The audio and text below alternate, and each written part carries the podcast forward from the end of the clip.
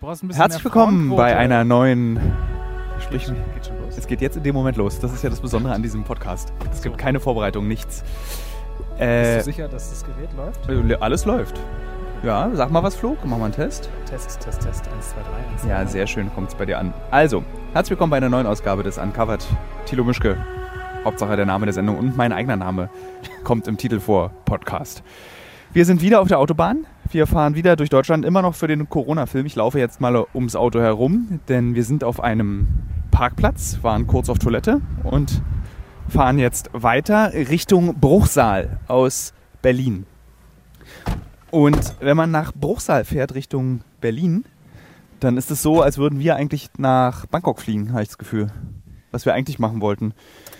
Man ist sehr lange unterwegs. Sieben Stunden. Auch bei Flo, mein heutiger Gast im Übrigen, erstmal direkt sich verfahren hat. Ja, ja also, nee, also ganz weil wir über Drogen gesprochen haben und das hat dermaßen meine Aufmerksamkeit genommen, dass und dann ich die Ausfahrt verpasst habe. Dachte ich, weil wir so schön über Drogen gesprochen haben, äh, dann machen wir doch gleich einen Podcast daraus. Also Flo, du hast jetzt folgende Aufgaben. Äh, der Hörer hört jetzt mal mit, wie spontan das alles ist. Du musst auf mein iPad gucken und kontrollieren, ob da oben diese Aufnahme läuft. Du kannst hier gucken... Also sozusagen, guck mal, links bin ich, das ist mein ja, Kanal. Ja, jetzt sagt, ah, ja, ich sehe. Und ja. dann, wir beide müssen immer so schön ausschlagen. Dann kannst du genau sehen, dass alles läuft. Das, wenn dann irgendwas aus ist, ja. kannst auch, sozusagen der schnelle Blick ist auch hier. Da, wenn du was sagst, wenn ich was sage, ist hier grün und wenn du was sagst, ist da drüben grün. Wenn eins von den beiden beim Reden nicht mehr grün ist, ist irgendein Aufnahmeteil dieses Podcasts ausgefallen. Und eins ist permanent grün, weil du ja sehr viel redest. Ja. Und das Besondere im Vergleich zum Podcast... mit Michael Menzel, der die letzte Ausgabe gebildet hat, ist, Flo ist bei weitem nicht so lustig wie Michael Menzel. Das stimmt, das stimmt. Aber Flo hat seine eigenen Qualitäten. Und der zweite Vorteil, oder beziehungsweise die zweite Neuerung dieses Podcasts ist, ähm, ich fahre diesmal. Wer ist letztes Mal gefahren? Menzel ist letztes Mal gefahren. Und Flo und Menzel kennen sich auch sehr gut, denn sie waren beide zusammen beim Irak zwei im Irak. Und da möchte ich gleich die schönst, den schönsten Streit, und, nee, Moment, der Zuschauer und die Zuschauerinnen und die Hörerinnen und Hörerinnen und Hörer und Hörerinnen und Hörer und Hörerinnen dieses Podcasts kennen dich ja auch. Ja, wir haben ja einen schon gemacht über, über den Darien Gap. Genau, sie kennen dich ja auch aus dem Fernsehen dadurch, weil wir uns ja beide da gestritten haben. Ja, stimmt, das, ja. Ähm, wir, kannst du noch mal kurz, bevor ich diese Aufgabe... So... Ich darf nämlich auch nicht so schnell fahren, sonst wird der Ton zu laut im Podcast. Okay. Ähm, wir haben uns da ja gestritten wegen eines Tellers. In, im, im Urwald, ja. Im Urwald, ja. Und äh, da, das stimmt. Daher, so kennen wir uns eigentlich. Und wir haben uns auch im Irak einmal gestritten. Weil du im Irak, glaube ich, weder... Also du hast dich an alle Sicherheitsvorkehrungen im Irak nicht kümmern. Du wolltest das... Weil da war... Also dein Argument ist ja immer, warum wir beide uns auch streiten. Ja. Die Leute hier machen X auch nicht, also muss ich X auch nicht machen. Ähm... Im Darien Gap. Ich weiß gar nicht, ob der Streit sich wirklich daran... Also ich habe das ein bisschen anders in Erinnerung. Dann erzähl's. Wie war es wirklich? Ich glaube, ähm, ich habe so einen ziemlich fiesen, blöden Spruch gemacht. Äh, da da ging es darum, dass ich, glaube, gesagt habe, das sei gar kein Journalismus, was wir hier machen. Und du warst, uh. du warst sehr verletzt. Oder? Es ging nicht um diese Schusswesten. Na, da, ne, warte mal, aber was war denn der Journalismusvorwurf? Den, an den kann ich mich gar nicht mehr erinnern. Das ist auf jeden Fall etwas, womit man mich hart ärgern kann, wenn jemand mir vorwirft, ich mache keinen Journalismus. Was, worauf basierte denn dieser Vorwurf? Ähm, Weil ich, wir das alles gedreht haben in Cottbus? Ich, in einer... In einer Äh, irgendwie in irgendeinem stillgelegten ich weiß, Tagebau. Ich kann den Streit nicht mehr nachvollziehen. Ich weiß nur noch, wie es geendet ist und du warst total pissig und hast gesagt, du willst jetzt die Diskussion beenden und ich soll bitte die Klappe halten und aus dem Fenster schauen. Aber das, aber, hm. Weil, aber es ging nicht da... Also, was die Schusswesten anging, haben wir, glaube ich, g- g- gesagt, äh, jeder kann es halten, wie er will. Aber ich wir mein, müssen die nicht tragen. Aber das war, glaube ich, weil wir aufgegeben haben, dich davon zu überzeugen, eine Schussweste zu tragen. Weil wir alle haben ja am Rest des Teams Schusswesten immer getragen. Und du wolltest nicht, weil deine Bewegungsfreiheit so eingeschränkt war. Ja, man muss auch dazu sagen, dass, dass, äh, dass diese schweren Platten, die da drin sind, ungefähr zwanzig Kilo wiegen. Die sind aus und Keramik. Sehr dick waren. Ach, nee, sehr stimmt. schwer. Und ich sollte im Auto drehen oder wollte im Auto drehen. Und äh, konnte tatsächlich mich gar nicht umdrehen mit dem Ding. Und äh, habe mich dadurch, dass eben keiner... Schusswesten getragen hat von den Leuten, die da gelebt haben oder die da gearbeitet oder unterwegs waren. Ähm, und ich auch nicht die Befürchtung hatte, dass jetzt irgendwo eine Granate hochgeht im nächsten Moment. Außer es wird auf uns geschossen, wo dann auch keine Schussweste geholfen hätte, weil ja, es ein genau. Spaß unter unseren äh, kurdischen Kameraden ist, aufeinander zu schießen. Ich habe mich halt durch diese Westen eher eingeschränkt gefühlt. Und ähm, ich glaube, du hattest, glaube ich, auch eine leichtere, ne? Ich hatte, nee, ich habe eine, ich hatte immer zwei Sachen an. Ich hatte diese Splitterweste an und da drüber hatte ich die Schussweste noch an. Ich habe ja zwei Sachen sogar. War also so beweglich wie, äh, ich würde sagen, diese, diese Kung-Fu-Puppen, gegen die man boxen kann, die sich so um ihre eigene Achse drehen können auf der Hüfte. Ja. So beweglich war ich. Ähm, aber woran ich mich immer sehr gerne erinnere, wenn ich, wenn ich mich dann an den Irak und Syrien mit dir erinnere, ist äh, die Szene, wo du hinten immer auf dem Pickup mitgefahren bist. Ja. Und das ist ja so eine Art, die haben ja so, was die, die als Benzin nehmen die, glaube ich, so Kohlestücken, altes Holz und Schnaps ist dann so deren, was dazu führt, dass dann hinten aus den Auspüffen der Autos sehr viel Ruß rauskommt. Ja. Und als wir dann nach so vier Stunden Autofahrt, du komplett verbrannt von der Sonne ja. und verrußt, aussahst wie so eine Johnny Depp, so eine kurdische Johnny Depp-Version. Ja. So äh, hier Pirates of the Caribbean, weil du hattest dann so ganz schwarz geschminkte auch von Augen von dem Ruß auch. Ja, man sah richtig cool aus. Genau, ja. wie, genau wie Johnny Depp in dem ja. Film. Ja. Was ist denn deine schönste Erinnerung an unsere gemeinsame Reise in den Irak? Mm. Der Durchfall, den du hattest? Oh ja, der war, der war hart. Ich glaube, das interessiert viele Hörer und viele Hörerinnen. Äh, Leids, Leidensgeschichten mögen sie ja mal sehr und wie man mit solchen Situationen umgeht. Also du hattest ja sehr schweren Durchfall. Ja, und ähm, äh, der, der ging ja auch rum in dieser Gruppe, in der wir waren. Und ich war auch nicht der Erste, der den hatte. Und ich, da war ja dieser, dieser Jüngere, ja. ich glaube auch Spanier, ja. der, dem ging es ja richtig dreckig und der ging ja immer auch aufs Klo kotzen und kacken, auf das wir auch alle gingen. Ja. Und es gab eben kein Waschbecken und nichts. Ähm, und es war absehbar, dass wir das auch kriegen. Und dann gab es eben diesen, diesen ähm, Wasserspender, aus dem alle getrunken haben. Wo dann einmal am Tag irgendwie mit dem L K W Eis ankam. Möchtest du erzählen, wie die Geschichte war, als äh, wir gesagt haben, Flo, möchtest du nicht Chlortabletten haben für das Wasser? Ich glaube nicht, dass ich das durchs... Naja, gut. So, jetzt, normalerweise würde sich jetzt ein Streit zwischen uns beiden entbrennen an der Richtigkeit einer Aussage und wir würden beide beharren, und das ist das Dumme von uns beiden, auf der Richtigkeit dessen, was man selber nein, nein, sagt. Weil du hast auf jeden Fall ähm, dich auch medizinisch sehr um uns gesorgt und es gab Chlortabletten und die hast du auch angeboten und ich habe die tatsächlich nicht ins Wasser getan. Aber ich glaube, ich bin einfach krank geworden, weil wir alle von diesen gleichen Tellern gegessen haben. Und, ja, äh, mit Händen. Man darf auch nicht vergessen. Ja, das war tatsächlich, finde ich, das einer der beeindruckendsten Dinge, wo mir wirklich auch ein bisschen anders wurde. Ist, es war klar, es gibt gerade so eine schwere, mittelschwere bis schwere Durchfallerkrankung, also so Norovirus-artig, die durchs Lager geht. Und äh, alle waren vorm Frühstück immer kacken. Und dann haben sie... Ähm, Frühstück gegessen, und zwar von großen Tellern, auf denen es Reis und Bohnen gab, wo man mit Händen aus diesen Tellern gegessen hat, ohne dass man sich die Hände waschen konnte. Ja. Also wir haben im Prinzip Bakterien und Kot von unseren kurdischen Kollegen gegessen. Europäischen Kollegen. Das waren ja Europäer. Ah, stimmt, es waren ja, naja, ja, stimmt, es war die einmal Kur- die ganze, die, die Kurden haben, gar, Kurden nicht, haben wir stimmt, gar nicht gegessen. Die Kurden haben gar nicht mit uns gefrühstückt, das stimmt. Ich glaube, das ist tatsächlich die Europäer, die da hingegangen sind, weniger hygienisch äh, gelebt haben als die Kurden im Nachbarhaus. Mir kam das generell ja auch so vor, wie so eine ewig andauernde Netzwerknacht von Counter-Strike, ja, so wie ja. die so da so gelebt haben. Das war so diese Duschen, muss ich nicht. Ja. Wäsche wechseln, muss ich nicht. Ungesund sich ernähren, den ich ganzen meine, die, Tag die Hälfte der, der Jungs da waren ja achtzehn, neunzehn, zwanzig Jahre alt, die irgendwie zum ersten Mal zu Hause raus und das irgendwie... Ja. Es war schon eher so eine Camping-Atmosphäre. Mit Lebensgefahr. Mit Lebensmittel. Und Durchfall. Aber Durchfall gibt es ja auf dem Campingplatz auch. Ähm, ja, es wurde halt, glaube ich, sehr viel geraucht und rumgeballert. Ja. Das ist, glaube ich, so das, was, was äh, alles passiert ist da auf dieser Reise. Ich meine, du hast ja als Kameramann, erlebst du ja äh, viele große Abenteuer. Du arbeitest zum Beispiel an der Schau- nee, wo, Schaubühne? Genau. An der Schaubühne und filmst Theaterstücke. Ähm, ich bin tatsächlich Teil der Theaterstücke. Also ich filme die nicht ab fürs Archiv oder für irgendwelche... Streaming-Sachen, wie jetzt äh, die Schaubühne auch macht, ähm, dass die gestreamt werden, sondern äh, da wird Videoarbeit integriert und ist Teil des Bühnenbilds oder der Inszenierung.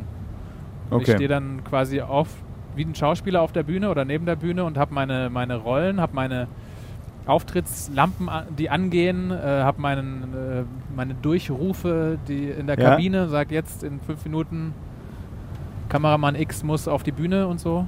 Also es ist richtig äh, eine Rolle, die man lernt. Okay. Das ist ein ganz anderes Arbeiten als das, was wir jetzt zum Beispiel machen. Warte mal, du musst hier mal ein bisschen äh, das, genau, das halten? Damit man das mal sieht. Besser, leg, leg das mal da ab, ja. Dann können wir das mal hier reinlegen, dann sieht man es besser, dass das auch alles funktioniert. Äh, ja, also wie gesagt, wir sind hier gerade auf dieser Autofahrt und ich habe uns, glaube ich, gerade in diesen Sattelschlepper beinahe reingefahren, weil ich, während du geredet hast und dir aufmerksam zugehört habe, kontrolliert habe, ob die Lämpchen hier alle leuchten noch. Und hier läuft also, auch noch alles, ja, oder? Stimmt.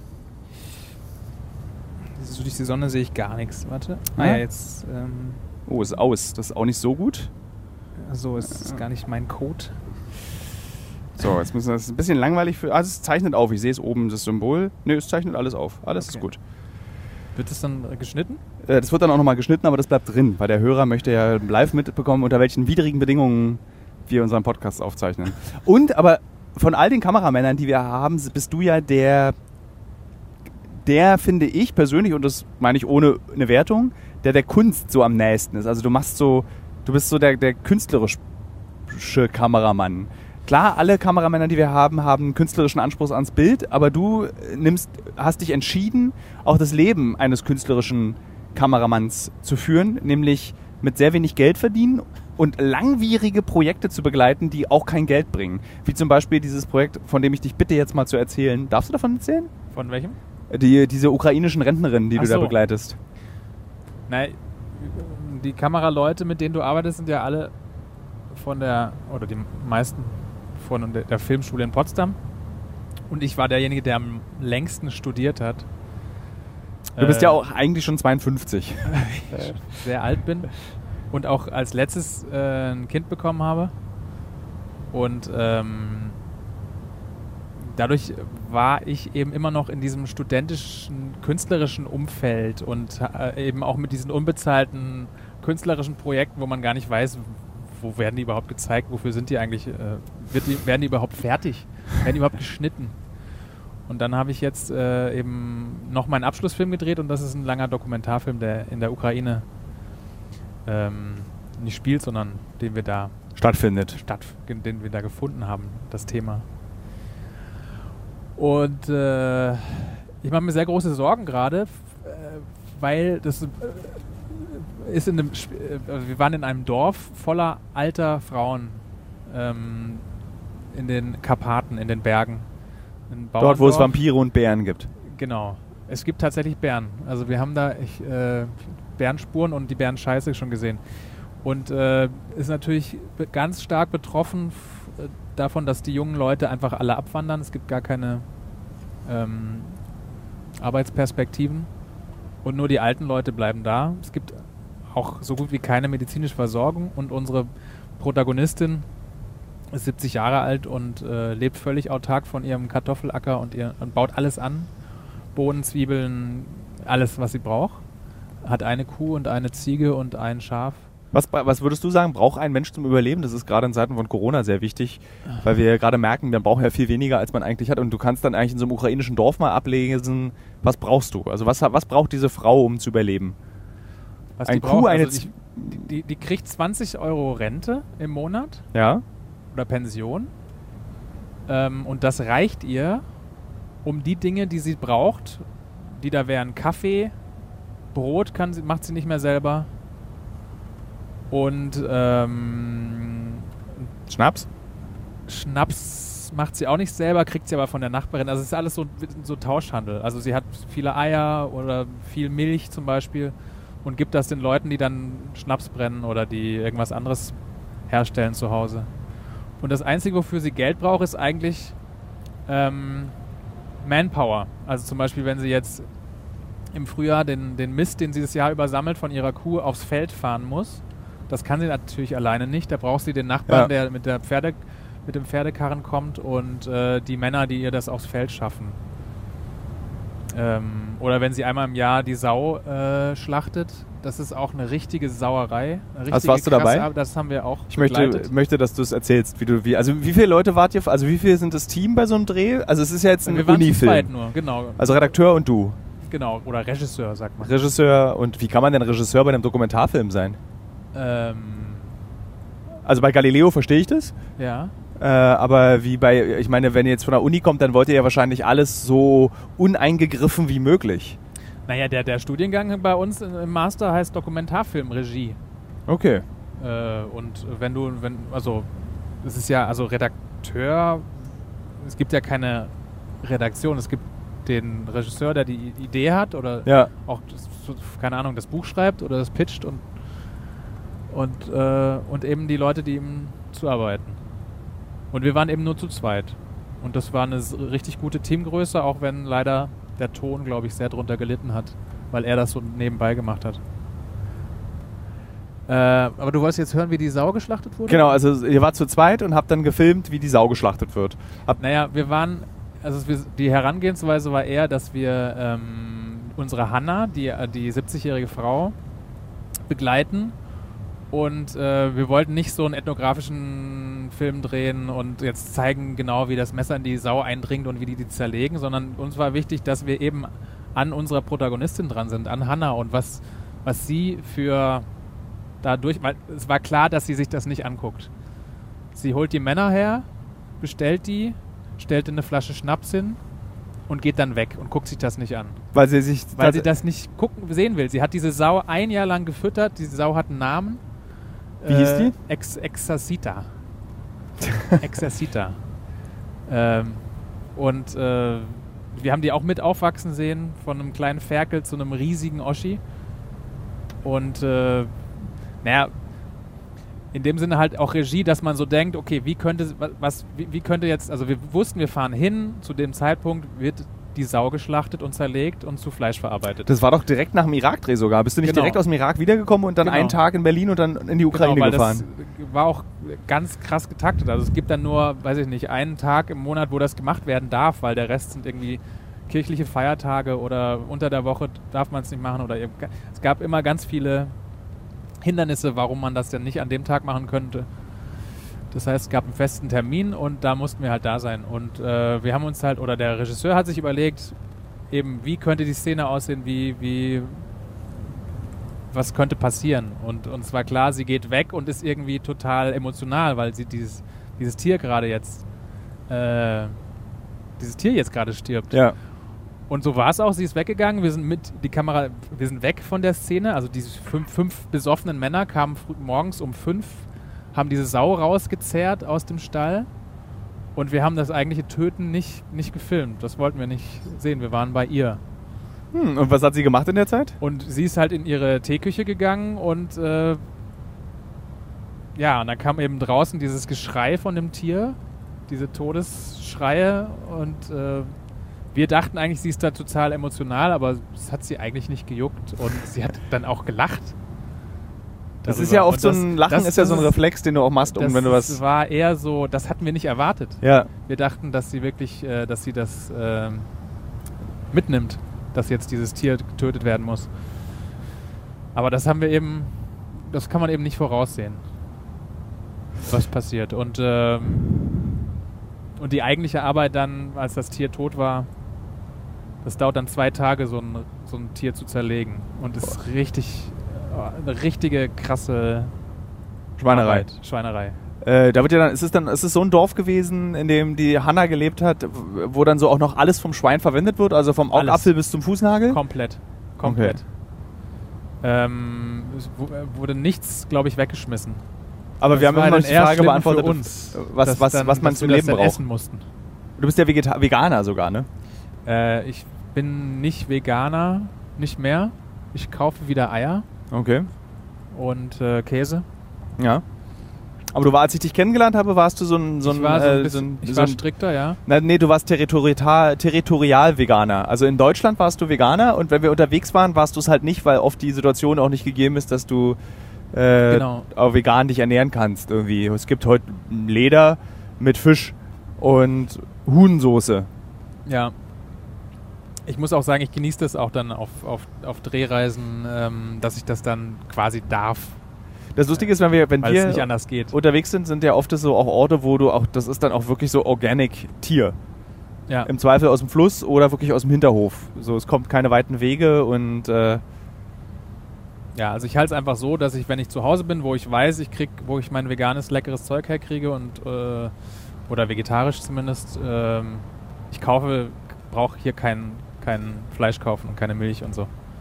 Ist es denn für dich eine Entscheidung, wenn du als Kameramann solche Projekte annimmst, also in der Ukraine? Ich kann mich erinnern, das war auch sehr herausfordernd körperlich, sehr anstrengend, sehr lange beschäftigst du dich. Also wie viele Drehwochen warst du jetzt insgesamt in der Ukraine? siebzig Drehtage. Also richtig lange. siebzig Drehtage ist wirklich, wirklich sehr lange. Ja. Ähm, ist es dann so, dass du, also dafür kriegst du kein Geld? Null. Null. Aber wie finanziert man sowas dann? Wir hatten von der Uni in Potsdam, von der Filmuni achttausend Euro. Insgesamt. Aber davon mussten auch die Festplatten gekauft werden. Also es war äh, gerade so beim letzten Block, dass wir, also wir konnten gerade so die Zugtickets kaufen. Wir sind mit dem Zug immer gefahren.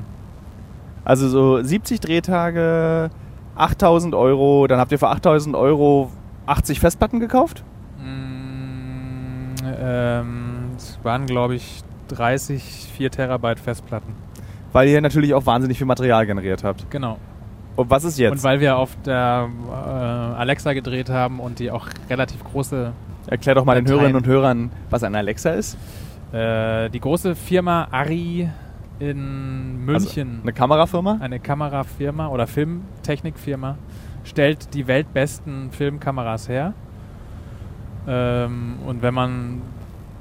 Alexa hört, weiß man schon, das ist eine der teuersten Kameras weltweit. Wir hatten ja mal überlegt, für Uncovered auch eine Alexa zu kaufen. Ja. Und das war ja dann irgendwie, die kostete aber insges- also die kostete so viel Geld, dass es, also das haben wir dann so, und das macht keinen Sinn. Warum ja. sollte man so viel Geld für eine Kamera, also so gerne wie ihr euch Kameraleuten solche Kameras zur Verfügung stellen wollen würden und auch ich als Produzent immer eine große Freude daran habe, äh, technisch mich mit den Kameramännern weiterzuentwickeln und ihnen auch Spielmöglichkeiten zu geben, ja. das macht einfach keinen Sinn. Ich müsste mir übrigens ein Lob aussprechen. Ich glaube, du bist äh, am technisch der versierteste, äh, sage ich mal, äh, Chef, äh, Moderator, Autor, äh, Redakteur, den ich, den ich je getroffen habe, weil du wirklich dich komplett auskennst mit den, mit Kameratechnik und so weiter.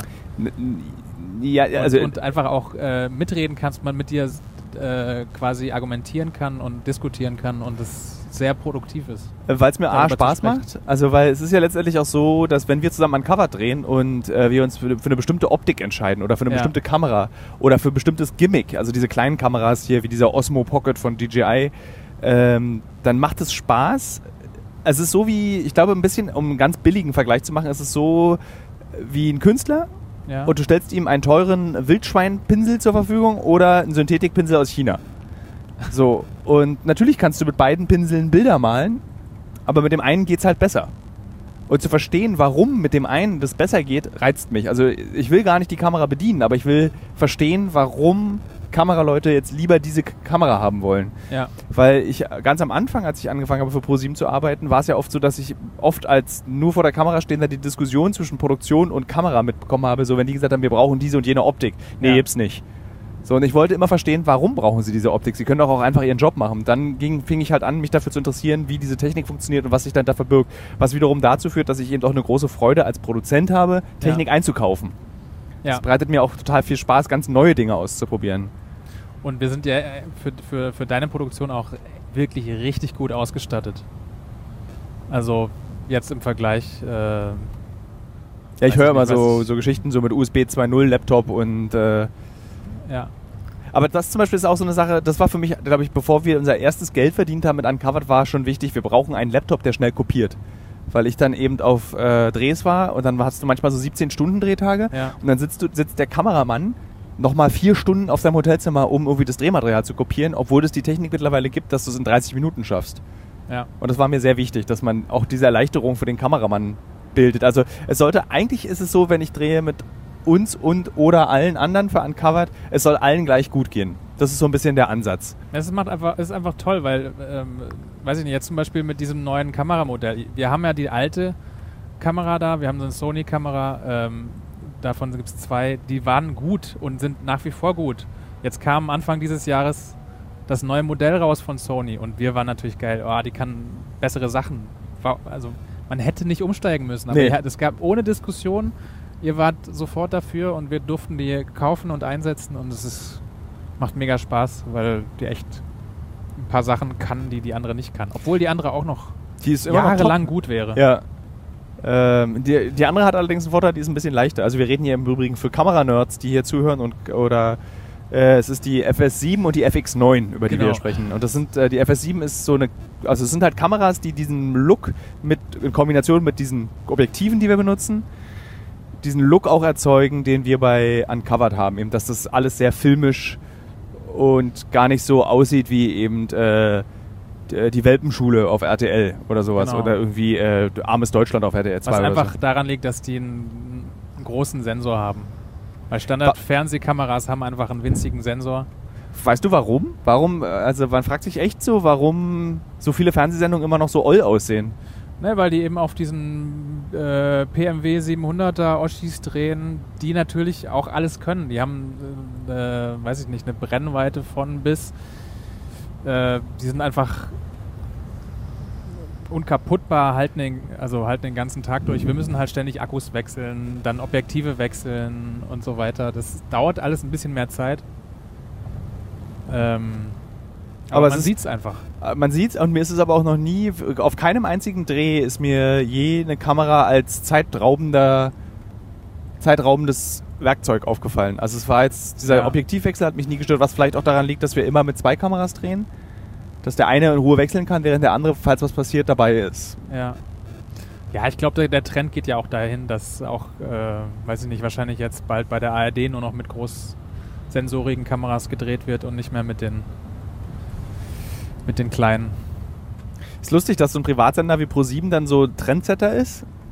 Und aber die großen Sender echt dann auch noch so lange brauchen. Also zum Beispiel, wenn du so Tagesschau guckst, würde mich mal interessieren, ob du Tagesschau gucken könntest, wenn es mit so großformatigen Kameras gedreht werden würde. Also wenn es so plötzlich so richtig gut aussieht. Ja, wenn, wenn plötzlich so äh, ja. geringe Tiefenschärfe und nur noch der Moderator scharf und unten so, ja. so schönes Bouquet und so. Ja, Oder ob ich man meine, das aber es macht ja auch, ich meine, wir sind ja ein komplett anderes Format und da macht ja so diese Ästhetik auch Sinn, also für ähm, die tägliche Berichterstattung ja. muss es, glaube ich, gar nicht sein.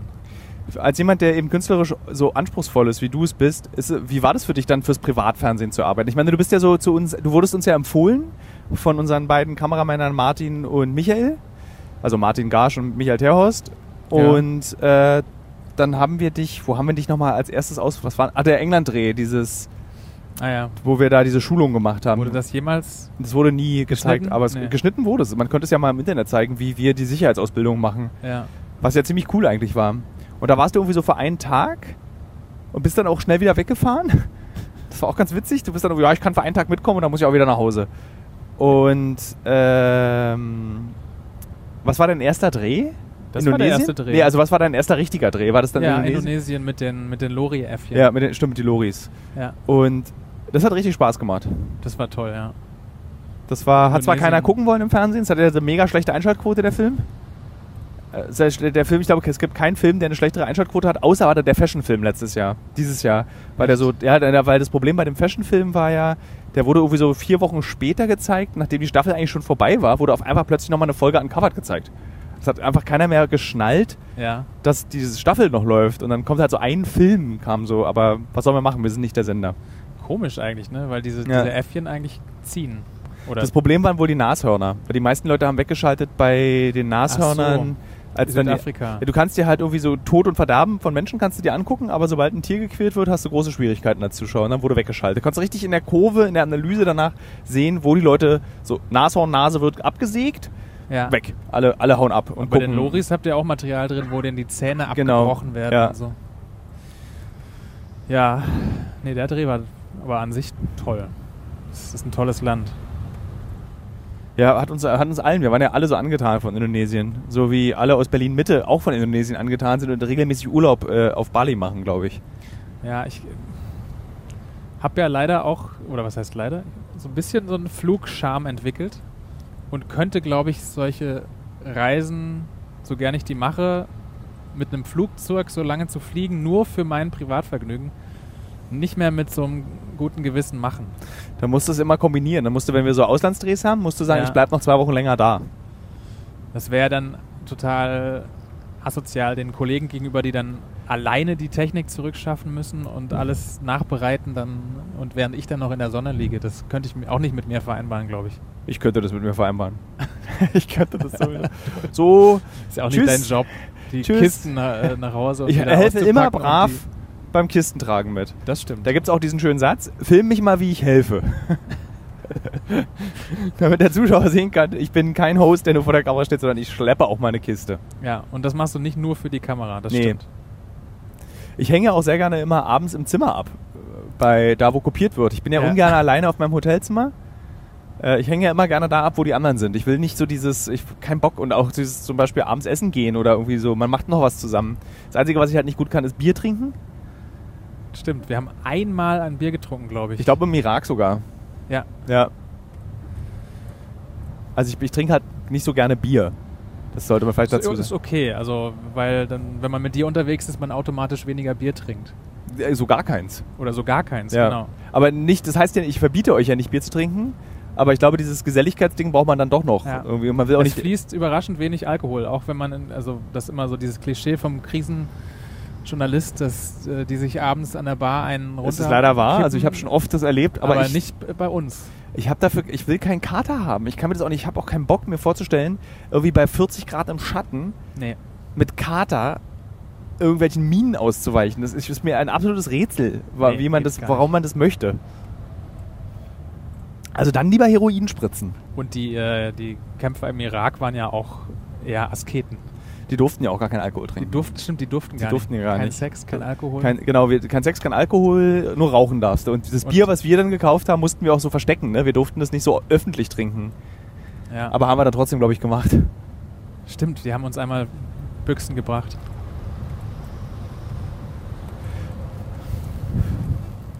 Das war gerade die längste Pause, die je in einem Podcast von dreiundfünfzig Folgen stattgefunden hat. Ja. Aber es ist gerade so ein schöner, die Autobahn ist gerade so schön auch. So schön leer. Guck mal, ich fahre hier mit äh, Tempomat äh, geradeaus. Mehr ist nicht. Würdest du nochmal zurück in Irak? Also wenn du dich entscheiden müsstest zwischen Irak und Darien, wo würdest du lieber nochmal hin? Boah, das ist eine schwierige Entscheidung. Nimm dir dreißig bis vierzig Minuten zwei Zeit. Komplett andere, also zwei verschiedene Welten. Du kannst ähm, auch sagen, ich würde gar nicht nochmal dahin. Doch, ich, ich finde beide Orte total faszinierend und würde beides super gerne nochmal sehen. Ich habe äh, mit Terhorst im letzten Podcast, bei dem er eingeschlafen ist, ähm, habe ich äh, besprochen, ob wir nicht alle nochmal in Darien fahren. Und Terhorst hat richtig Bock. Ja. Wir wollten ja beide sowieso mal hier, ähm, wie heißt er? Aurelio. Aurelio einladen. Nach Berlin holen. Also Aurelio war einer der... Hast du der, noch Kontakt zu dem... Ich zu Nacho. Nacho? Ich schreibe ich schreib manchmal mit Nacho, ja. Äh, also...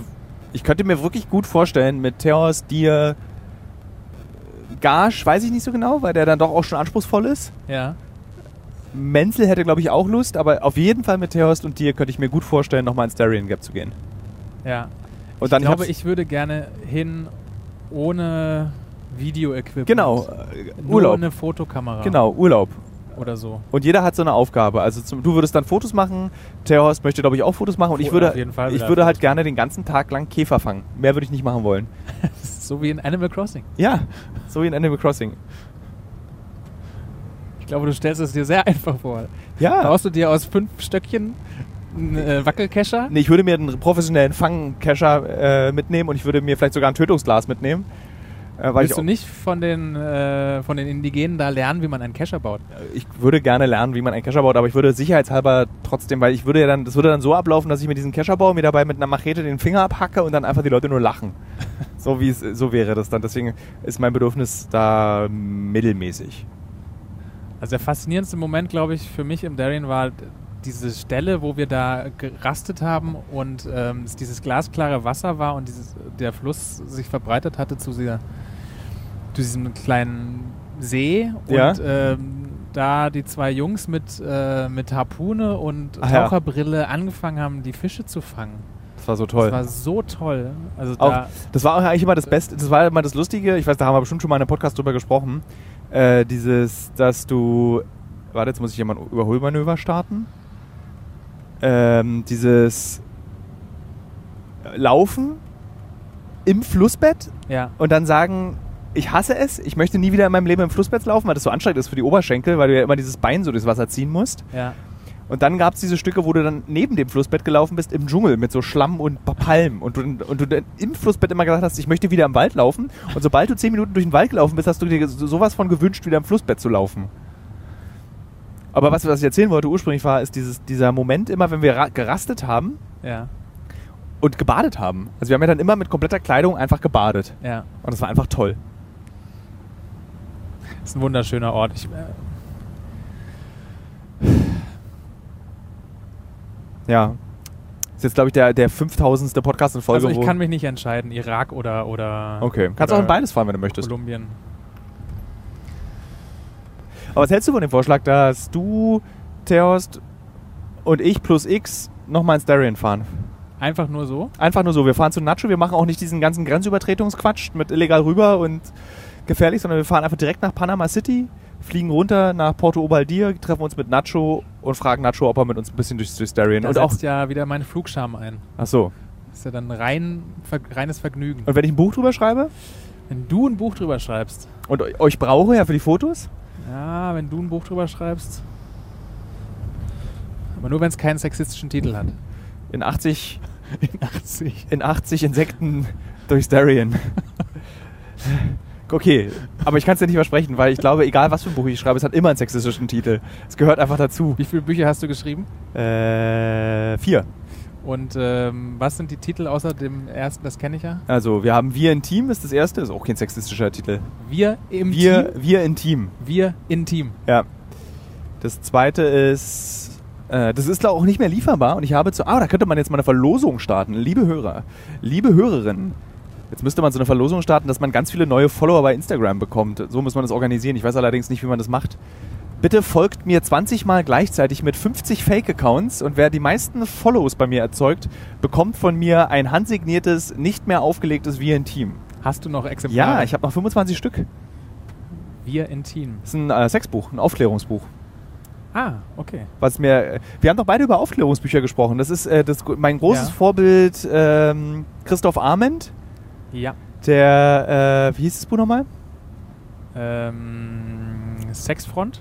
Nee, das war das andere. Also, äh, wie hieß denn dieses Christoph Arment Aufklärungsbuch? Was, das Sexfront war das eine und das ist das Buch, was wir beide hatten, was ich dir im Bücherregal auch gezeigt habe. Naja, jedenfalls dieses Buch. Es gibt ein Aufklärungsbuch von einem ähm, Autor, Christoph Arment, der im Übrigen auf eine ganz dramatische Art und Weise gestorben ist. Ja? Ja, bei einer, an einer, der stand in Hamburg an einer Kreuzung. Und dann äh, überschlug sich ein Auto und begrub ihn unter sich. Um vor gar nicht mal so langer Zeit. Das sind, glaube ich, fünf, sechs Jahre ist das her. Und als der gestorben ist, dachte ich erst, dass der Chefredakteur der, des Zeitmagazins gestorben ist, weil der heißt auch Christoph Arment. Ach so. Fun Fact, Ende. Ähm, und jeweils dieses Sexbuch hat mich dazu bewegt, weil es vor zehn Jahren kein cooles Aufklärungsbuch gab, nochmal so ein Aufklärungsbuch zu schreiben. Ja. Und das hat mir sehr viel Spaß gemacht. Dann habe ich geschrieben, In achtzig Frauen um die Welt. Ja. Das ist, das ist noch nicht der sexistische Titel. Was eigentlich auch ganz anders heißen sollte, aber äh, der Verlag... Es hat sich besser verkauft. Es hat sich besser verkauft und es hat sich auch gut verkauft. Und davon habe ich nur leider kein Geld bekommen, weil ich über den Tisch gezogen wurde, was ja. den Vertrag betrifft. Und der dann habe ich ja. den inoffiziellen Nachfolger geschrieben, Die Frau fürs Leben braucht keinen großen Busen. Nein, nicht dein Ernst. Ja! Und da habe ich so... diskutiert mit dem Verlag, dass ich das nicht möchte, dass das Buch so heißt. Und die, der Verlag wollte es ursprünglich ist nennen... Ist das derselbe Verlag? Nee, ist Knauer. Der, der Verlag wollte ursprünglich, dass das Buch heißt, Die Frau fürs Leben braucht keine großen Titten. Mein Gott.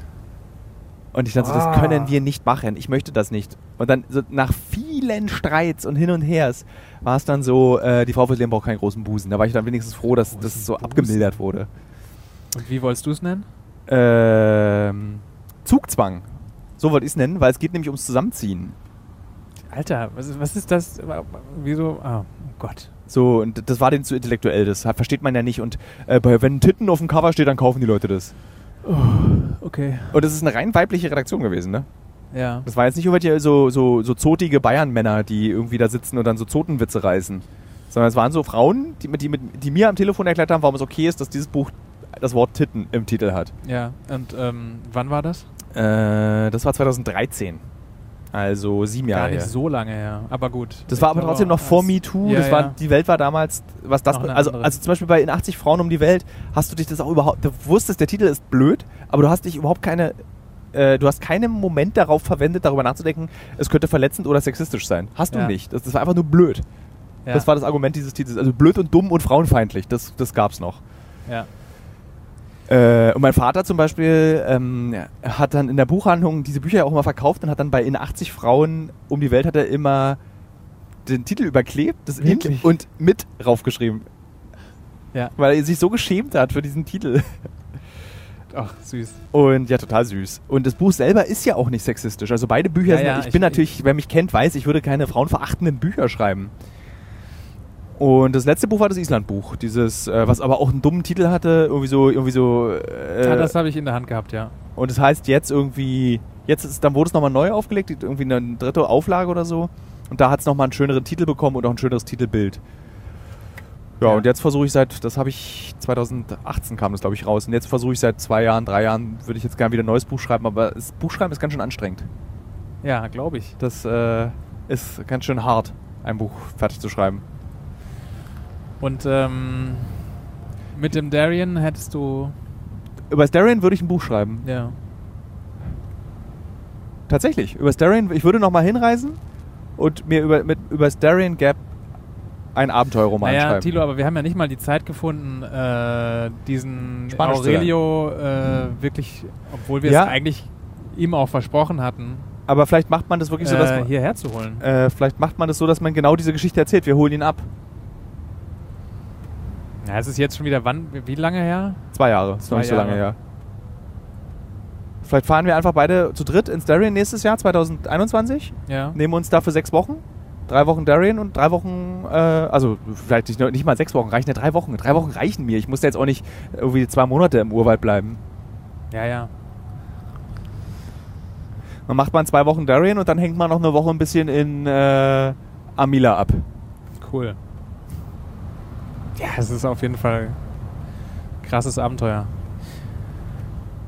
So, ich würde zum Beispiel würde ich auch nicht die Flüchtlingsroute nochmal gehen. Ich würde dann versuchen, so eine ohne Flüchtlingsroute zu gehen. Ja, und ohne den Druck halt, dass man wirklich den, dass man wirklich den Dschungel ähm, ja.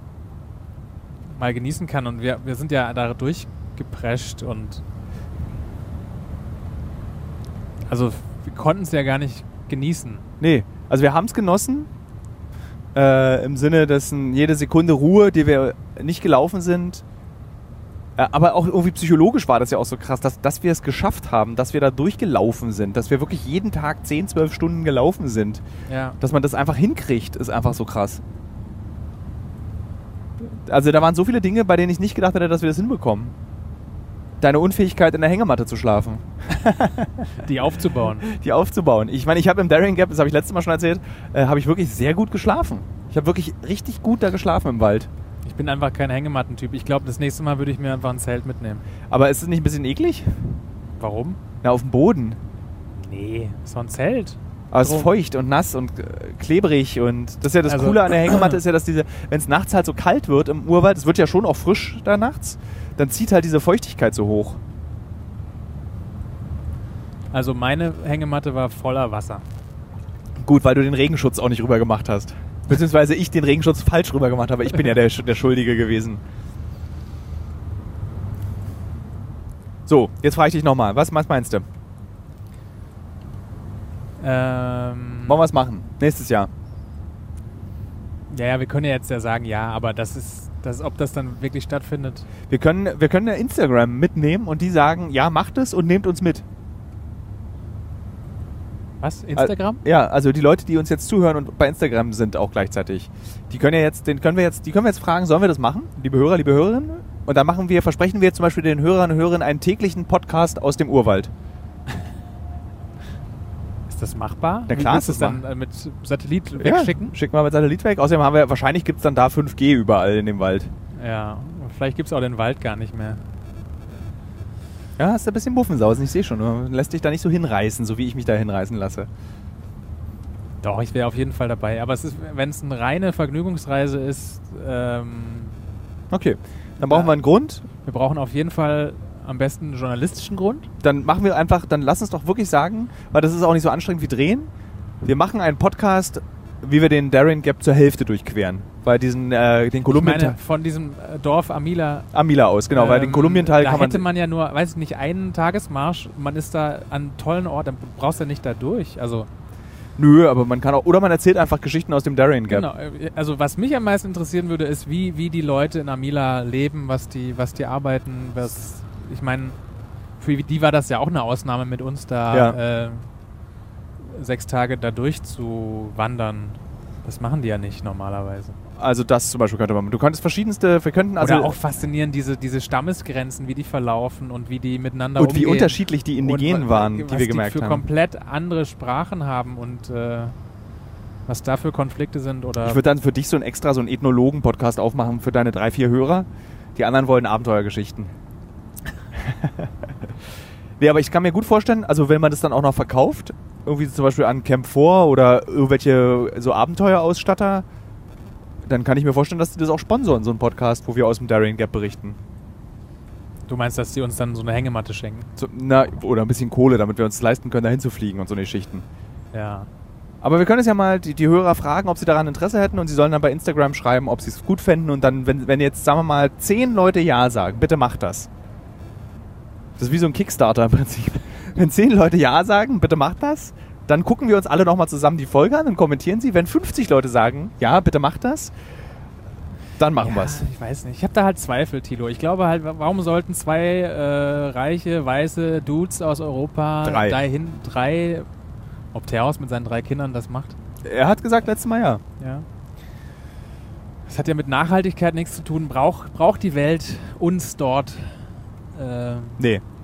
Brauchst du eigentlich nicht. nicht. Aber viele Menschen können dort nicht, also fast niemand kann dorthin. Und ich finde den Film, den wir gemacht haben, der zeigt halt, wie wichtig ist, dass eben weiße, reiche Dudes dahin fahren. Ich würde uns jetzt nicht so bezeichnen, aber das ist halt dein, deine Art, uns so zu beschreiben. Ich würde jetzt nicht sagen, reiche, weiße Dudes, denn ich fahre da ja nicht hin, weil ich ein reicher, weicher, wei, ein reicher, weicher und weiser und weißer Aber Dude das bin. Reiche, weiße Dude sein gibt dir das Privileg, das machen zu können. Das Privileg, dass ich das machen kann, ist eher... Äh, dass ich Journalist bin. Weißer Journalist. Weißer Journalist. Ja. Ich habe nur nicht diese, ich habe nicht diese Abstufung. Ich bin jetzt, ein, ich bin ja nicht Journalist geworden, weil ich weiß bin, sondern ich bin Journalist geworden, weil ich Journalist werden wollte.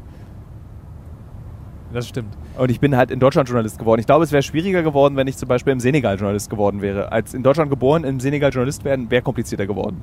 Aber ich bin ja nun mal in Deutschland Journalist geworden. Oh. Okay, dass daraus eine politische Debatte wurde, dass wir zusammen ins Darien reisen, weiß ich jetzt nicht. Wusste ich, hätte ich jetzt auch nicht erahnen können. Aber wir können ja auch noch ein bisschen über Animal Crossing Echt? reden. Das können wir machen. Äh, da kann man nämlich fliegen äh, auf andere Inseln, ohne äh, jegliches C O zwei zu verbrauchen. Obwohl das C O zwei, was diese Animal Crossing Server verbrauchen, wahrscheinlich auch schon ganz schön happig ist. Äh, weil Flo und ich sind nämlich beide große Fans von Animal Crossing. Flo ist, glaube ich, neu in der Serie. Der hat noch ganz, nie, ganz neu. Der hat noch nie. Äh, vielleicht äh, erklär doch mal den Hörern und Hörern, die Animal Crossing. Wir reden nicht so lange darüber. Also hier für die, die sich für Videospiele nicht interessieren, keine Sorge. Es wird jetzt vielleicht so fünf bis zehn Minuten. Erklär doch mal den äh, Hörern und Hörern, die nicht wissen, was Animal Crossing ist, was Animal Crossing ist.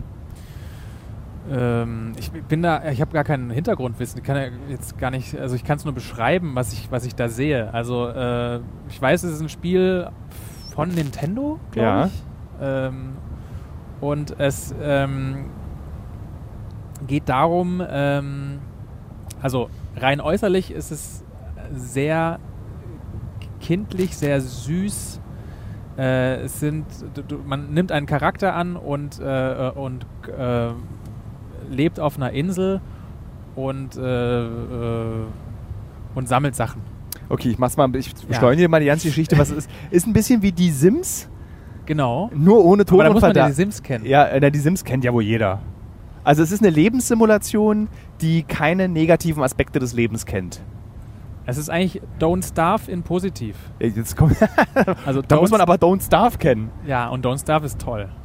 Also Don't Starve habe ich geliebt. Äh, man ist auf einer Insel... Und versucht, diese Insel zu ähm, bewirtschaften. Man versucht, sich sein Haus hübsch einzurichten. Oder macht das, was ich mache. Man fängt den ganzen Tag Insekten und Fische. Das ja. ist das Einzige, was ich dort mache. Und auch richte mein Haus ein bisschen ein. Das mache ich jetzt auch. Ich habe jetzt auch zwei Zimmer in meinem Haus im Übrigen. Eins ist komplett meiner Insektensammlung gewidmet. Ich lade dich auch nachher, wenn wir nach dieser Fahrt, nach dieser noch viereinhalb Stunden dauernden Fahrt, äh, wenn wir dann im Hotel sind, lade ich dich in meine Wohnung ein. Ja, und ich werde da, kommen. Dann würde ich gerne bei dir Kirschen verkaufen. Ich habe äh, zehntausend Äpfel gesammelt, glaube ich. Dann gebe ich dir einfach, gibst du mir deine Äpfel, ich gebe dir meine Kirschen. Äh, ich glaube, ich habe mehr Äpfel, als du Kirschen hast. Deswegen, glaube ich, würde ich es eher so machen, du kommst mit deinen Kirschen, verkaufst die bei mir und ja? ich komme mit meinen Äpfeln und verkaufe die bei dir. Machen wir das so. Oder? Ja, es ist auch clever. Also du, ja. ja. Wie man sieht, es gibt doch einen kleinen Wettbewerb. Nee, ich habe, ich würde sagen, ich habe so hundert Kirschen. hundert, ja. hundert, okay, hundert. Wir können ja auch einfach sagen hundert gegen hundert. Genau, das würde, das würde gehen.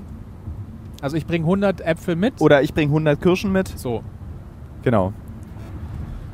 Da, deine Äpfel, die du mir übrigens das letzte Mal gegeben hast, habe ich auch angepflanzt. Da habe ich jetzt eine Apfelplantage. Ja? Ja, ich äh, generiere alle zwei Tage dreißig Äpfel. Cool. Ja, dieses Spiel macht Spaß. Das spielen wir beide sehr gerne. Und jetzt fahren wir hier gerade an einem riesigen Windpark mit Windrädern vorbei.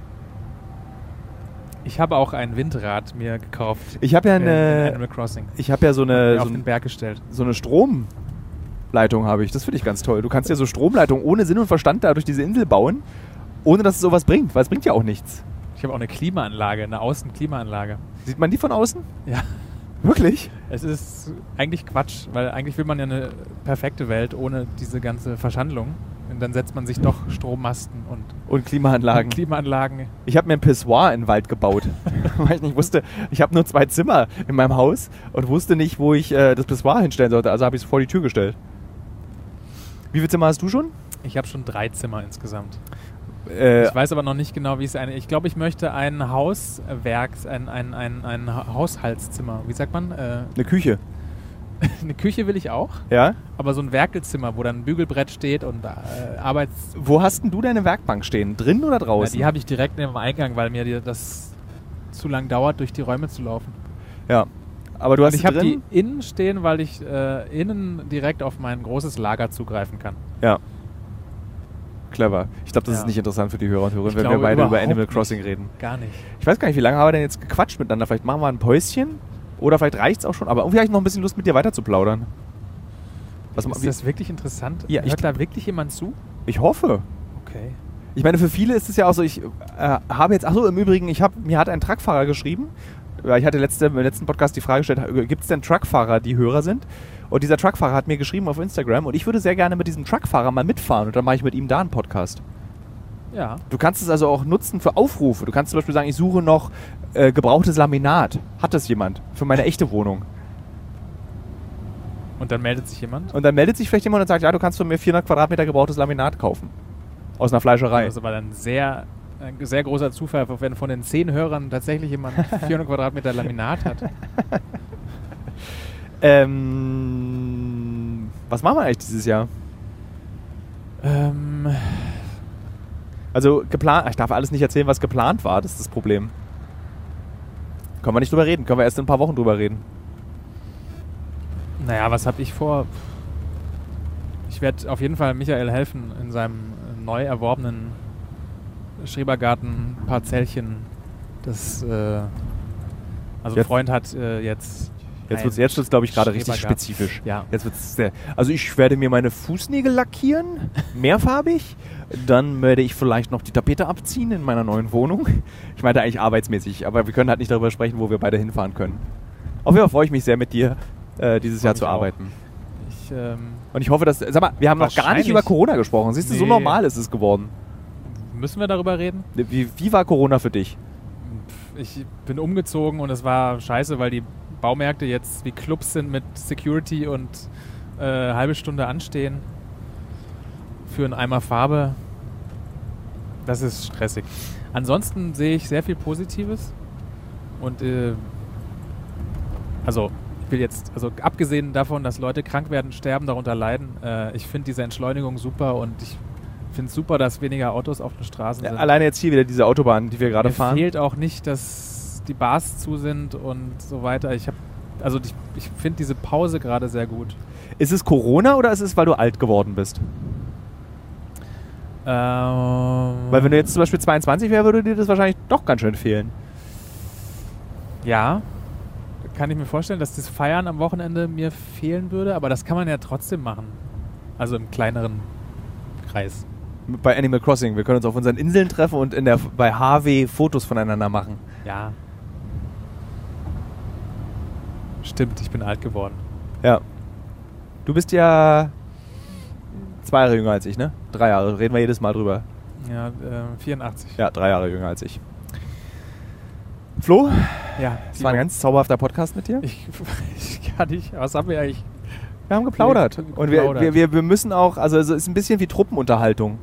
Wir lenken jetzt einfach die Hörer ab von der Langeweile der Quarantäne. Ich glaube, wir haben einfach nur diese neuen Mikrofone, die du hier hast, getestet. Nee, die habe ich ja schon länger und die sind ganz toll. Okay.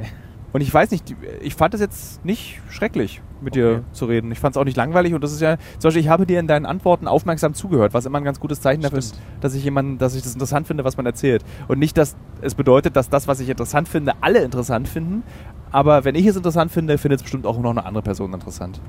Hat sich auch ein bisschen mehr so wie jetzt so ein Interview angefühlt, dass du mich jetzt interviewst sozusagen. Ich fand es eher wie Plaudern. Ich glaube, du hast äh, ähm, mehr Fragen gestellt als ich.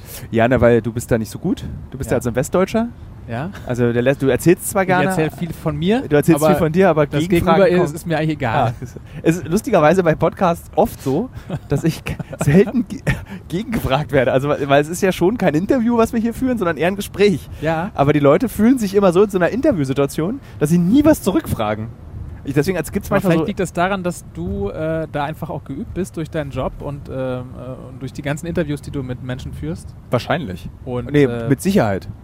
Ich zum Beispiel nie in der Öffentlichkeit bin und spreche. Dabei, aber du redest schön ordentlich. Kann man schon auch, also, also du redest ich, jetzt... Ich, ich äh, spreche die Konsonanten aus. Ja, du machst... Also, oh, darüber kann, da fällt mir gleich noch... Wir haben noch was, worüber wir sprechen können. ähm, nee, was wollte ich gerade sagen? Genau, aber man wird halt... Also so, man stellt so Fragen, aber kriegt halt nie Fragen zurück. Aber weil, glaube ich, die meisten Menschen sich in so einer Interviewsituation wähnen in dem Moment. Und deswegen es komisch fänden, mich zurück was zu fragen. Was im Übrigen der Grund eben dafür ist, dass ich so einen großen eigenen Sprachanteile habe in meinem Podcast. Weil ich dann... Ich will jetzt auch was erzählen. Ja. Das ist der Grund, warum ich dann so, so manchmal so ganz lange dazwischen rede. Ähm, und zwar wollte ich erzählen, dass Florian Baumgarten ein Meister der Sprache ist. Was? Du sprichst ja... Erst, erst der Künstler und jetzt auch du noch... Du sprichst ja fließend Kurdisch, ja. Fließend Ukrainisch, fließend Russisch. Achtung, Sarkasmus. Ähm, Nein, Ironie, würde ich es nennen. Äh, das Schöne ist ja, dass... Aber du, immer wenn man reisen... Hattest du eigentlich auch so einen Indonesien-Sprachführer dabei, als wir da in Indonesien waren? Das hat mich, die Sprache hat mich tatsächlich so äh, fasziniert, weil die äh, relativ gut zugänglich ist, allein dadurch, dass, dass es eben äh, äh, unser Alphabet ist und äh, dass die Grammatik so unfassbar einfach zu sein scheint. Äh, was ich so schön finde, ist, dass also Indonesisch klingt, als würde man so Glasmurmeln in so einen ja. Topf werfen und es schüttelt. Und das ja. Geräusch, was dabei ist, so ein schönes, sanftes Klingen.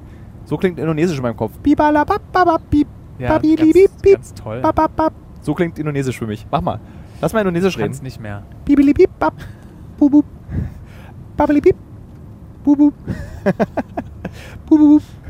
Ist das schon Rassismus? Nee. Ich mache mich über eine Sprache lustig. Darf man das? Ja. Lass uns mal P C bleiben. Ich habe sieben Jahre Russisch gelernt in der Schule und muss seitdem immer ertragen Russenwitze. Ja? Ja. Es gibt so einen ganz tollen bei Simpsons, wo Lisa durch diesen russischen Bezirk läuft und äh, alle Leute sie so anbrüllen und im Untertitel immer drunter steht was ganz Nettes. Hast du deine, suchst, weißt du, suchst du deine Eltern, sollen wir dir helfen? Und dann das Russische, weil Russisch doch so eine harte, brutale Sprache ist. Ja. Aber ich finde, es ist eine sehr schöne Sprache. Und die russische Sprache, und das ist ja dieses Lustige, da gibt es so eine Sprachtheorie, dass ja ähm, kulturelle Identität vermittelt wird über Sprache auch. Und die ist mittlerweile leider widerlegt. Der gesamte, der Film Arrival basiert auf dieser Theorie im Übrigen. Äh, ja. Also diese, diese These ist, äh, soll wohl nicht mehr stimmen und Quatsch sein. Beziehungsweise es gibt mittlerweile genug Forschung, die belegen, dass es nicht funktioniert nach dem Prinzip.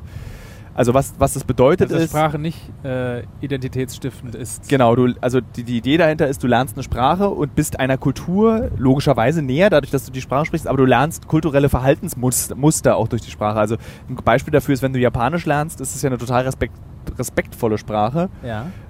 Kriegst du ja dadurch automatisch mit, wenn eine Sprache schon so respektvoll ist, dann muss ja auch der Umgang miteinander sehr respektvoll sein. So. Und der Film Arrival, mh, wer den noch nicht gesehen hat, das kann ich glaube ich nicht erzählen, weil dann spoil ich sonst den Film. Ich habe den auch nicht gesehen. Das ist ein ganz toller Film. Okay. Arrival ist wirklich ein Top-Film. Also ich bin ja ein großer Fan von Science-Fiction-Filmen und Horrorfilmen. Ist der mit Jodie Foster? Nein, das ist äh, Contact. Ah, ja. Der auch sehr gut ist, den ich vor kurzem allerdings mal wieder geguckt habe und mir ist, der ist nicht so gut gealtert, Contact. Es ist schon so ein Produkt der ausgehenden neunziger, des Anfang zwanzigsten Jahrhunderts, äh, einundzwanzigsten Jahrhunderts, der ist so ein bisschen so New Age-mäßig. Ja. Arrival ähm. ist vor zwei Jahren mit, äh, ich habe vergessen, wie sie heißt, aber es ist ein toller Film. Und, und da ist auch Sprache Thema. Ja.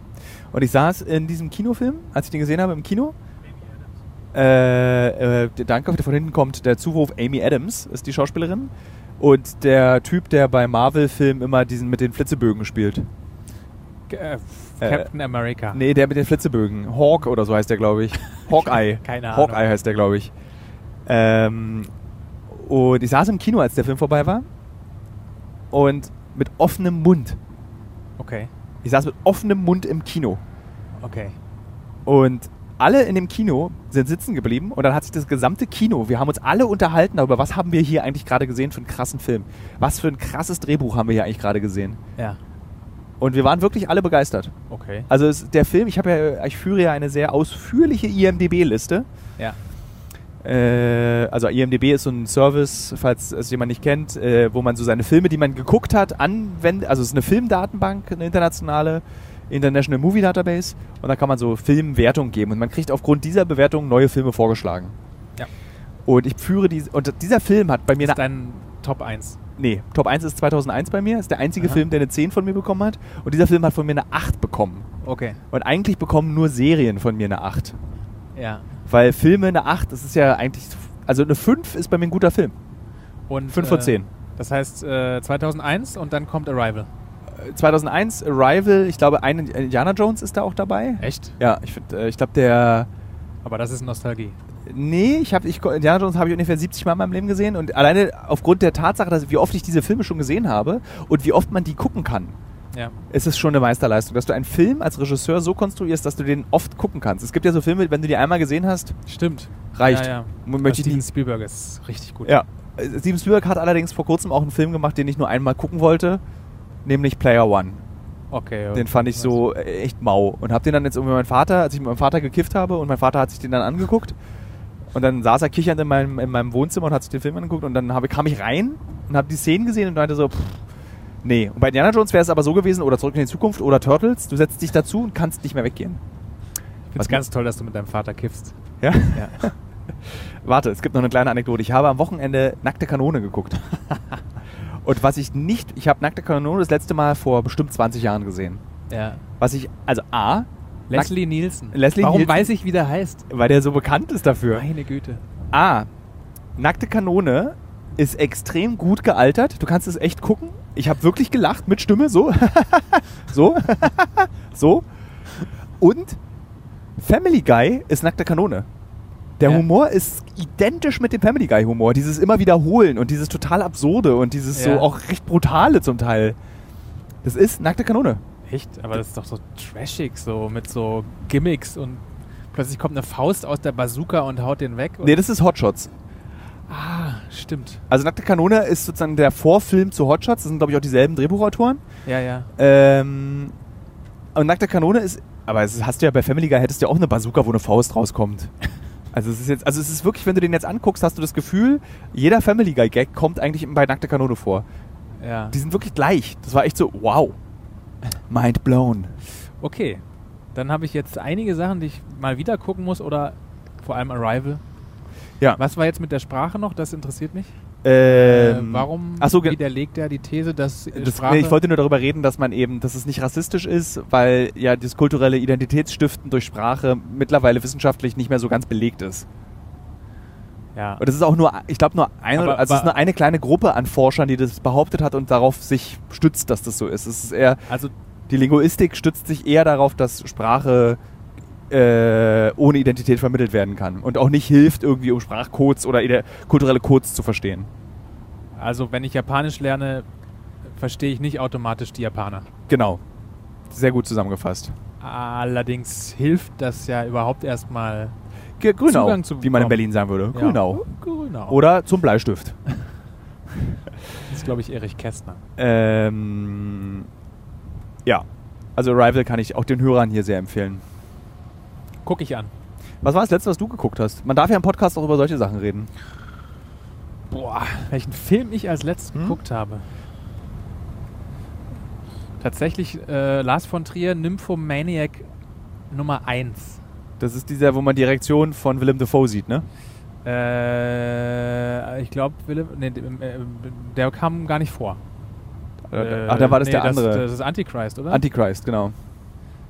Ähm, nee, das ist äh, Charlotte Gainsbourg erzählt aus ihrem bewegten Leben.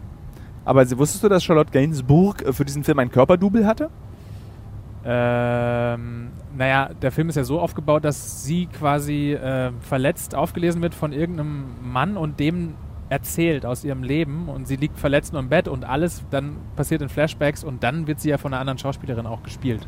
Von einer jungen Frau. Ah. Erst Mädchen, Kind, dann jüngere Frau. Ich bin gespannt auf den zweiten Teil. Vielleicht sollte ich den auch mal gucken. Ich glaube, wenn wir diese, wenn wir Corona überstanden haben, um mal eine Sache zu sagen, habe ich auch, bevor der Podcast lief, möchte ich sehr gerne mit dir Privatzeit verbringen, lieber Flo. Ich finde, wir sollten Sport machen in unserem Alter. Ich mache ganz viel Sport. Ich gehe drei bis viermal die Woche schwimmen. Was soll ich denn noch an Sport machen? Also ich jetzt gerade nicht. Diese Sch- Schwimmsache schön, aber das ist kein Gruppensport. Ich finde, du, wir sollten dieses Badminton spielen, was auch zu alten Herren viel besser passt als Schwimmen. Ich finde, wir können einmal, du wirst jetzt ja nicht drei bis viermal in der Woche Badminton spielen wollen. Aber einmal. Einmal finde ich super, bin ich dabei. Einmal äh, ja. und dann Sauna. Und dann Sauna von mir aus. Ja. Küssen wir uns dann in der Sauna? Nach Corona ja. küsse ich jeden. Äh, der neue Superspreader Flo. Ähm, es war, glaube ich, auch der erste Satz, als Corona ausgebrochen ist, als du ins Büro kamst, an welchen Pfützen du schon wieder geleckt hast, damit du Corona bekommst. Weil es kriegen ja, es ja, kriegt ja keiner außer du. Ja. Naja. Ja. Wo habe ich das gelesen? Irgendein Fußballclub wollte seine ganzen äh, äh, Profis infizieren, damit sie immun sind. Oder nee, war das Motorsport? Formel eins, glaube ich. Irgendein Team äh, hatte das überlegt. Ist auf jeden Fall dumm. Weil, weil wenn du so eine Letalitätsrate von zehn Prozent hast, wie in Italien zum Beispiel oder in Spanien, dann ist es ja auf jeden Fall keine gute Idee. Weil, weil naja, bei durchtrainierten Profisportlern... Weißt du nicht. Kann, wenn du Pech hast, ich meine, sterben ja auch junge Leute, die keine Vorerkrankungen haben. Ja. Ja, ist dumm, aber ja. Dann ist wenigstens das Team bereit, wenn es wieder losgeht. So, wir brauchen drei neue Fußballer. Nee, es war, glaube ich, glaub ich, Formel eins. Okay. Ist ja bloß E N A, oder? Ja. Oder gibt es bei Formel eins... Was macht eigentlich Michael Schumacher? Puh. Lebt der noch? Der, der lebt auch, noch, Der ne? hat auch eine Vorerkrankung. Der lebt aber noch, oder? Ja, ja. Das ist crazy. Ich habe auch mal irgendwann gehört, dass es ihm besser geht. Aber nicht jetzt so... Ich glaube, er ist schwer behindert. Das wird auch abgeschaut, das wirst, wirst du nicht... Ich habe ja wirklich tatsächlich seit dieses Skiunfalls nie wieder was davon gehört oder so. Also ich klicke tatsächlich auch nicht auf diese komischen bunten Artikel, die man dann immer findet. Wie hält Schumi das jetzt bloß aus oder so? Ja. Die fangen ja immer so an. Ich ähm, bin ab und zu gestoßen, weil seine Frau ja irgendwie dann irgendwie sehr viel... Keine Ahnung, was, was macht die? Die passt auf ihn Stiftung auf, glaube ich, ne? Und so seine Stiftung verwaltet. Ja. So, ich würde sagen, wenn wir jetzt diese Ausfahrt genommen haben, beenden wir diesen Podcast. Ja. Ich glaube, wir haben auch den letzten Hörer mittlerweile verloren. Nein, das ist ganz zartes Plaudern, was wir gerade gemacht haben. Und ich finde, ein Podcast kann mal auch bekla- beplaudert werden. Und wir können, ich kann, weißt du, was ich machen werde? Samira, die diesen Podcast ja schneidet, von ProSieben, der Hörer hat diesen Namen jetzt und die Hörerinnen haben schon mal öfter gehört, diesen Namen. Ja. Äh, die frage ich dann mal, wie öde war dieser Podcast? Und sie ist sehr ehrlich und sagt direkt, wie öde ein Podcast war. Okay. So. So. Frankfurt A M Richtung Erfurt. Das kriegen wir hin. Also ich nehme jetzt noch diese Ausfahrt, weil ich will jetzt nicht im Autobahnkreuz den Podcast beenden. Das ist gut. Ja. Willst du anhalten zum Beenden? Soll ich hier in der, in der Kurve kurz halten? So. Ich könnte auch gleich mal wieder eine kleine Rast einlegen, finde ich. Das heißt, es ist sehr warm auch im Auto. Ich klebe mit meinem Rücken am Sitz fest. Ja. Das ist, die Sitzheizung ist aus. Die Sitzheizung ist aus und hinten die Klimaanlage ist aus. Und schwitzt ihr da hinten nicht euch tot? Ich hab's mir extra ein bisschen kühler hier eingestellt. Okay. Ich glaube, das ist jetzt der Tiefpunkt dieses Podcasts. Meinst du? Nee, jetzt hundertdreiundachtzig Kilometer. Jetzt geht's geradeaus, hundertdreiundachtzig Kilometer. Äh, wir können den Podcast an dieser Stelle beenden. Also, lieber Hörer, liebe Hörerinnen, es war sehr schön, dass ihr wieder mit zugehört habt. Heute war es ein Plauder-Podcast mit Florian. Auf der Rückfahrt von, wir haben noch gar nicht erzählt, warum wir da hinfahren und wo aber wir hinfahren. Das ist ja dann auch erst interessant, wenn wir, wenn da wir waren. Es erlebt haben. Du hast recht. Also, aber wir können ja schon mal erzählen, was wir machen. Wir begleiten jetzt die Bundeswehr bei einer technischen Übung im Falle einer nicht mehr zu kontrollierenden Infektion. Und lassen uns erklären, wie die Bundeswehr da reagiert. Und jetzt Sie haben schon geschrieben in, dem, in der E-Mail, äh, dass, dass Sie das sich das sehr auf uns freuen. Ja. Und dass es äh, sehr, sehr schön ist. Nee, eigentlich kann man es auch ehrlich erzählen. Dass Sie Schauspieler für uns besorgt haben, die bei dieser Übung tätig sein werden. Darf, also, darf ich den Satz sagen, ja. wo, wo der Oberst dann schrieb, oder ich weiß nicht, was für einen Rang der hatte, ja, wenn Sie, wenn Sie wollen, dann können wir auch Szenen verändern für euch.